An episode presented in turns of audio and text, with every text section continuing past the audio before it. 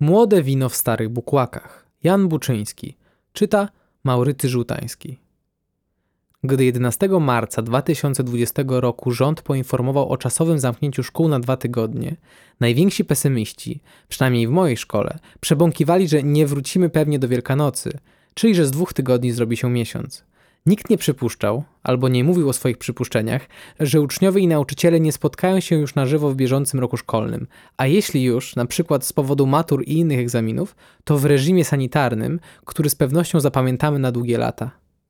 W dyskusji publicznej można spotkać się z różnymi opiniami na temat nauczania zdalnego w obecnej formie. W zasadzie jest to cały wachlarz stwierdzeń, od optymistycznego zachwytu nad błogosławieństwem takiego rozwiązania i tego, jak wspaniale wszyscy sobie z nim poradzili, po załamanie rąk i przerażenie w oczach na widok coraz częstszych zapowiedzi kontynuacji tej formy edukacji po wakacjach.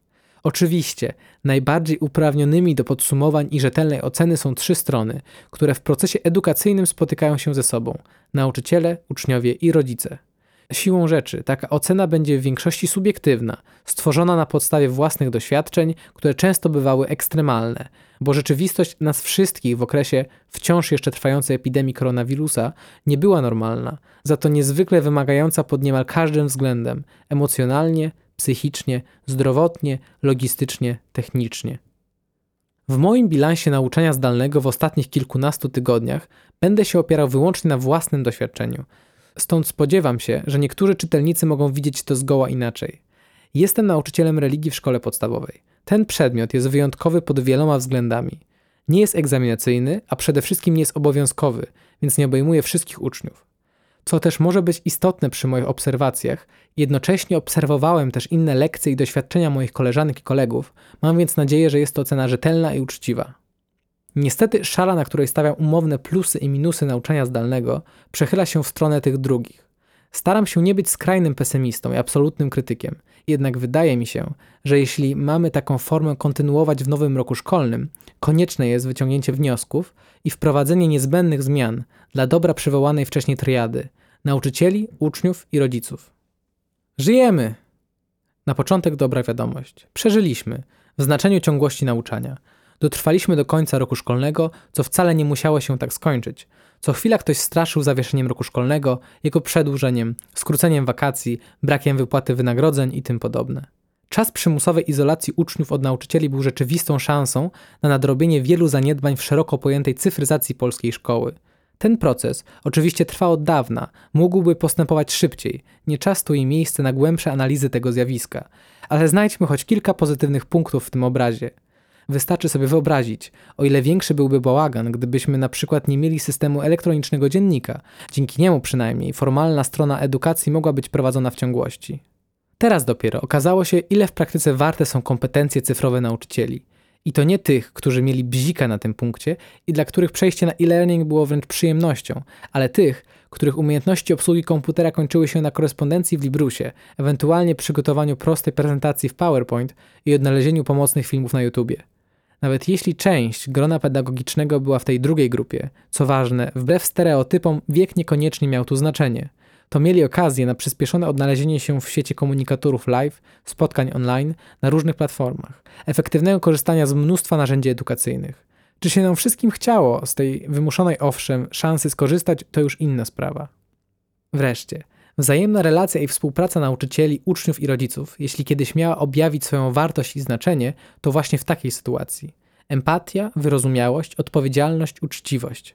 Jeśli te cnoty były obecne w budynku szkoły, zaowocowały w systemie zdalnego nauczania i z pewnością pomogły.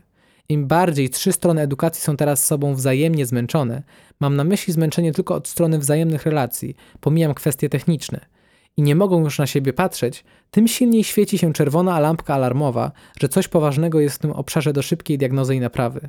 Taki sygnał to też wartość dodana, wbrew pozorom. Nawiasem mówiąc, odnosi się to również do wzajemnych relacji pomiędzy nauczycielami oraz nauczycieli z dyrekcją szkoły. Jeśli pokój nauczycielski był wcześniej zgranym zespołem, świadomym wspólnych celów i współpracującym ze sobą, pomoc w ogarnięciu systemu pracy zdalnej była na czas, komunikacja między dyrekcją a nauczycielami konkretna i efektywna, a rada pedagogiczna online szybka i sprawna. Takie są moje własne doświadczenia. Gdyby było inaczej, byłby to kolejny sygnał alarmowy, tymczasem dotyczący wewnętrznych mechanizmów działania szkoły. Po pierwsze, technika. Żeby cytując klasyka, powyższe plusy nie przesłoniły nam minusów, przejdźmy do bolączek dotychczasowej sytuacji. Podzielę je na trzy zasadnicze obszary, w których zauważam mniej lub bardziej wymagające naprawy miejsca. Najpierw najbardziej widoczna, czyli techniczna strona całego przedsięwzięcia. Choć niektórzy byli tym faktem zaskoczeni, okazało się, że nie wszyscy, wręcz całkiem spory odsetek zarówno uczniów, jak i nauczycieli, posiadają w domu odpowiedni sprzęt, czyli komputer z podstawowym oprogramowaniem, kamerą, mikrofonem oraz stabilne łącze internetowe. Teoretycznie szkoła powinna zapewnić dostęp do takich narzędzi, ale zanim samorządy otrzymały na to środki z budżetu państwa, minęło trochę czasu. Poza tym nie wszędzie udało się zaspokoić wszystkie podstawowe potrzeby w tym zakresie. Sam komputer to nie wszystko. Stan faktycznej kwarantanny większości społeczeństwa spowodował, że wiele rodzin, zwłaszcza wielodzietnych, napotkało ogromne problemy przestrzenne do właściwego uczestnictwa w lekcjach online. Wszyscy spotykali się w mediach z przynajmniej jedną historią rodziny, w której na przykład obydwoje rodziców musiało pracować zdalnie, do tego dzieci na różnych poziomach edukacyjnych musiały łączyć się na lekcje lub wykonywać przesyłane zadania, a stanowiska komputerowe były dwa, do tego w jednym pomieszczeniu. Sam jestem tatą dwóch córek w wieku przedszkolnym. One co prawda nie miały lekcji, ale jednoczesna praca zdalna moja i mojej żony w połączeniu z dzienną opieką nad dziećmi to nie lada wyzwanie. Moja szkoła umożliwiła nauczycielom prowadzenie lekcji online z sali lekcyjnej w budynku szkolnym, ale niewiele osób się na to zdecydowało. Przyglądając się technicznej stronie nauczania zdalnego, trzeba zwrócić uwagę jeszcze na dwie sprawy. Po pierwsze, to nie tylko kwestia posiadania odpowiedniego sprzętu, ale również umiejętność jego obsługi. Konieczność takiej formy edukacji spadła na nas niemal z dnia na dzień. Nie było kiedy się do tego odpowiednio przygotować, stąd wiele cennego czasu zajmowały sprawy czysto mechaniczne. Jak odpowiednio podłączyć kamerę i mikrofon, jak skonfigurować program, co zrobić w przypadku słabego połączenia internetowego i tym podobne. Wiele osób, część nauczycieli, młodsze lub mniej zdolne dzieci, potrzebowało pomocy innych. To wszystko w niektórych miejscach było prawdziwą szkołą cierpliwości dla wszystkich zainteresowanych stron. Drugi, czasami niezauważany problem to przeniesienie faktycznych kosztów obsługi nauczania na nauczycieli i uczniów rodziców. Koszty zakupu sprzętu komputerowego, energii elektrycznej, łącza internetowego. Nasze domy i mieszkania stały się siłą rzeczy nagle pracowniami komputerowymi, których eksploatacja wygląda zupełnie inaczej niż przestrzeni domowej. Nauczyciel i uczeń musieli spędzać długie godziny każdego dnia przed ekranem komputera, co jest nie bez znaczenia dla zdrowia w normalnych warunkach. Taki tryb pracy jest określany i kontrolowany przez specjalistów BHP. Teraz każdy musiał sam o to zadbać. Choćby kwestia ochrony wzroku, która w przypadku zwyczajnych pracowników biurowych jest zaspokajana przez refundację zakupu odpowiednich okularów przez pracodawcę, powinna być poważnie wzięta pod uwagę. Po drugie, mity, fikcje i złudzenia.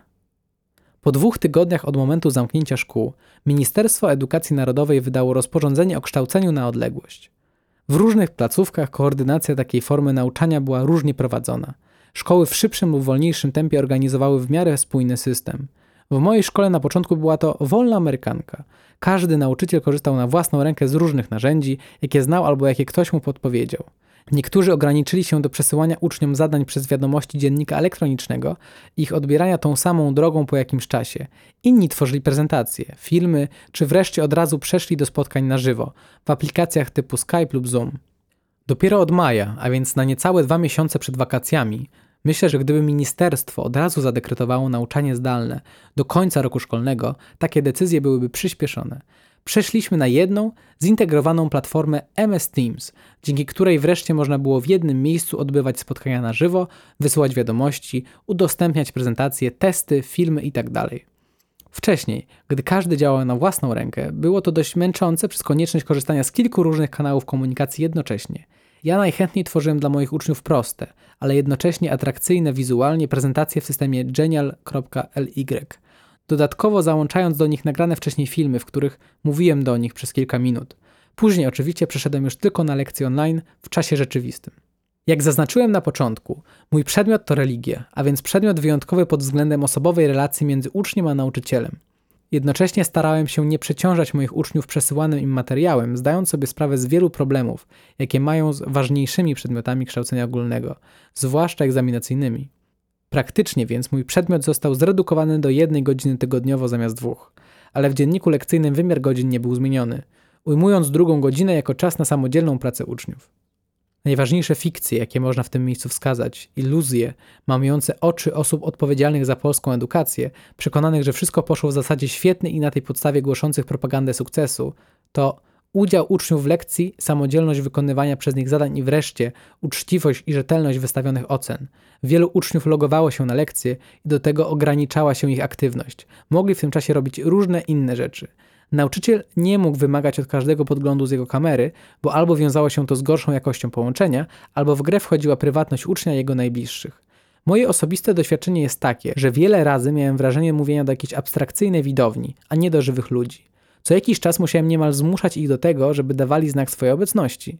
Widziałem same nazwiska i mniej lub bardziej wymyślne awatary, suchą listę uczestników lekcji. Nie widziałem spojrzenia, wyrazów zaciekawienia lub znudzenia oraz mnóstwa innych naturalnych oznak pozawerbalnej komunikacji. Domyślam się, że prowadzenia lekcji w ten sposób można się nauczyć i przygotować sobie warunki i narzędzia, żeby aktywność uczniów była zwiększona, ale my nie mieliśmy takiej okazji. W takich okolicznościach uczciwe wystawienie uczniowi oceny, zarówno za jego udział w lekcji, jak i za wykonane zadania, a już szczególnie ujmowanie tego w tym samym arkuszu co oceny z okresu zwyczajnego nauczania w budynku szkoły i na tej podstawie wyciąganie optymistycznych wniosków, to przejaw odklejenia od rzeczywistości. Oczywiście, że w niektórych przypadkach taka forma odbywania lekcji mogła być skuteczniejsza w przekazie treści, co zależało od kreatywności i elastyczności nauczyciela, ale też od nastawienia ucznia. Ale wszyscy wiemy, że zasadniczo wszyscy spodziewali się przymykania oczu na niektóre wymagania tradycyjnych zasad oceniania i w miarę wyrozumiałości, empatii i motywacji do dalszej pracy, oceny były w zdecydowanej większości podnoszone, co harmonizowało z oczekiwaniami zarówno dyrektorów szkół, uczniów, jak i zmęczonych tym wszystkich rodziców, a nawet Rzecznika Praw Dziecka, który publicznie zaapelował o automatyczne podniesienie wszystkim oceny końcowej o jeden stopień. Po trzecie, wzajemne relacje. Na koniec chcę zwrócić uwagę jeszcze na trzy aspekty nauczania zdalnego w dotychczasowej formie, które umownie nazwę społecznymi i systemowymi. Jednym z większych nieporozumień, jakie wynikły od samego początku tej przygody, to mylenie takiego systemu z edukacją domową, co jest zupełnie pomyleniem pojęć, ponieważ nauczanie domowe, homeschooling, to kompletnie inny sposób podejścia do edukacji, inne rozumienie roli triady nauczyciel, uczeń, rodzic, w której każdy z nich ma konkretne zadania do wypełnienia. Nie ma to nic wspólnego z naszymi lekcjami online z ostatnich kilku miesięcy, będącymi na wpół spontaniczną i momentami chaotyczną próbą przeniesienia tradycyjnych lekcji do internetu. Dokładnie tak, jakby uczniowie siedzieli w sali szkolnej w ten sam sposób jak wcześniej, a nauczyciel prowadził zajęcia od tablicy. Tylko, że tym razem wszystko odbywało się na ekranie komputera. Tak samo, jak nie ma to nic wspólnego z sytuacją, gdy przemęczony rodzic musi w magiczny sposób rozszerzyć swoją dobę i znajdować czas na pomoc dziecku w przebrnięciu przez bariery techniczne, a później wspólnie z nim odnajdywać konkretne zadania i często już nawet bez udziału ucznia je rozwiązywać. Pomijając względy zdrowotne spędzania wielu godzin przed komputerem, przed czym przecież przestrzegamy naszych uczniów, o których wspomniałem wcześniej, są jeszcze równie ważne względy społeczne. Dzieci są pozbawione naturalnego kontaktu z rówieśnikami, co jest dla nich szczególnie ważne. Przeniesienie całości tych kontaktów do przestrzeni wirtualnej jest fałszywym wyjściem z problemu. Oczywiście ta sytuacja wymuszona jest z zewnątrz, przez konkretne zagrożenie epidemiczne i za bardzo nie było innego wyjścia. Ale gdyby taka forma edukacji miała być przedłużona, ten aspekt i konkretne pomysły na jego uzdrowienie musi być pilnie wzięty pod uwagę. Wreszcie, trzeba zwrócić uwagę na osobę nauczyciela, a dokładniej na jego autorytet. Wiemy dobrze, że jest on wypadkową wielu czynników, szczególnie jego osobistego zaangażowania, uczciwej pracy, samodoskonalenia, szkolenia, własnej edukacji i tym podobne. Ale nagłe wpadnięcie w ramy elekcji na pewno nie pomogło. Odniosłem nieraz wrażenie, że jestem razem z moimi uczniami na podobnym poziomie, na podobieństwo spotkań online w korporacji, gdzie różnica między uczestnikami konferencji polega tylko na przydzieleniu różnych ról i uprawnień, ale one dotykają w gruncie rzeczy strony technicznej, co można udostępniać, kogo można wyciszać itd. Tak ani ja, ani moi uczniowie nie byliśmy nauczeni takiej formy lekcji szkolnej. Szczególnie dzieci nie są przyzwyczajone do takiego kontaktu z nauczycielem, do tej pory spotykali się, rozmawiali lub pisali na czacie, raczej tylko ze swoimi rówieśnikami i to głównie w przestrzeni rozrywkowej gry, zabawa, luźne rozmowy. Gdy w tej przestrzeni pojawił się nauczyciel, został potraktowany jak po prostu kolejny użytkownik, na dodatek często ten mniej kompetentny w poruszaniu się w komunikatorach i narzędziach online. Kształcenie zdalne to bardzo dobra forma nauczania i przyswajania treści, ale według mnie jest ona skierowana raczej do dorosłych ludzi, którzy potrafią narzucić sobie samokontrolę i dyscyplinę, pozwalająca na efektywne czerpanie z takich możliwości. Dziecko samo z siebie nie jest w stanie tego zrobić. Ktoś musi mu w tym pomóc, co zwykle spadało na również nieprzygotowanych do tego zadania rodziców. Może na poziomie szkoły średniej jest to łatwiejsze, ale też nie w przypadku wszystkich uczniów. Ale na pewno szkoła podstawowa to za wcześnie, żeby całość edukacji opierała się na takim systemie. Szczególnie wyraźnie widać to na przykładzie dzieci z różnymi deficytami, specjalnymi potrzebami lub opiniami i orzeczeniami psychologiczno-pedagogicznymi. Mówiąc krótko, szanse zostały w ten sposób jeszcze bardziej zróżnicowane niż miało to miejsce w budynku szkoły. Nie sposób nie wspomnieć również, choć to temat na odrębne przemyślenia, niezwykle ważny, o funkcji wychowawczej szkoły. Ogromna rola wychowawców, pedagogów i psychologów szkolnych w tym czasie, szczególnie w kontekście uczniów z problemami środowiskowymi i rodzinnymi. Dla wielu z nich szkoła w zwyczajnym trybie funkcjonowania była nieraz jedynym bezpiecznym miejscem, którego teraz zostali pozbawieni. Jako nauczyciel również miałem okazję widzieć efekty tego skomplikowanego zaplecza moich uczniów, nawet dosłownie, jako tła ich kamery komputerowej albo w sposobie i formie korespondencji z rodzicami. Co dalej? Nie chcę, żeby moja ocena zabrzmiała jak surowa krytyka nauczania zdalnego od marca do czerwca 2020 roku. Z pewnością, jak na ekstremalne warunki, w jakich wszyscy się znaleźliśmy, poradziliśmy sobie całkiem nieźle. W zwyczajnym trybie szkolenie i nabycie odpowiednich umiejętności do analogicznego przeniesienia całej instytucji szkoły w zupełnie nowy system pracy i korzystanie ze spójnej platformy edukacyjnej wymagałoby pewnie dobrych kilka miesięcy, my mieliśmy na to kilka dni. To, co wytknąłem jako słabości, mam nadzieję, że zostanie potraktowane jako szansa do przemyślenia, wyciągnięcia odpowiednich wniosków i zmiany na lepsze. Nigdy nie wiadomo, co nam rzeczywistość przyniesie w kolejnych miesiącach, a nawet latach. Jest w stanie wyobrazić sobie coś na kształt systemu mieszanego. Co do zasady lekcje normalnie w sali szkolnej, ale w przypadku konieczności czasowego zamknięcia szkoły i izolacji społecznej, przeniesienie ich do internetu jako proteza, czasowa konieczność. Tak, odpowiednie narzędzia już mamy. Jednak na dłuższą metę wymagałoby to gruntownego przemyślenia koncepcji współczesnej polskiej szkoły, bo jak napisano w jednych z kluczowych tekstów źródłowych naszej kultury, Biblii, nikt nie przyszywa do starego ubrania jako łaty tego, co oderwie od nowego. W przeciwnym razie i nowe podrze, i łata z nowego nie nada się do starego. Nikt też młodego wina nie wlewa do starych bukłaków. W przeciwnym razie młode wino rozerwie bukłaki i samo wycieknie. I bukłaki się zepsują. Lecz młode wino należy wlewać do nowych bukłaków.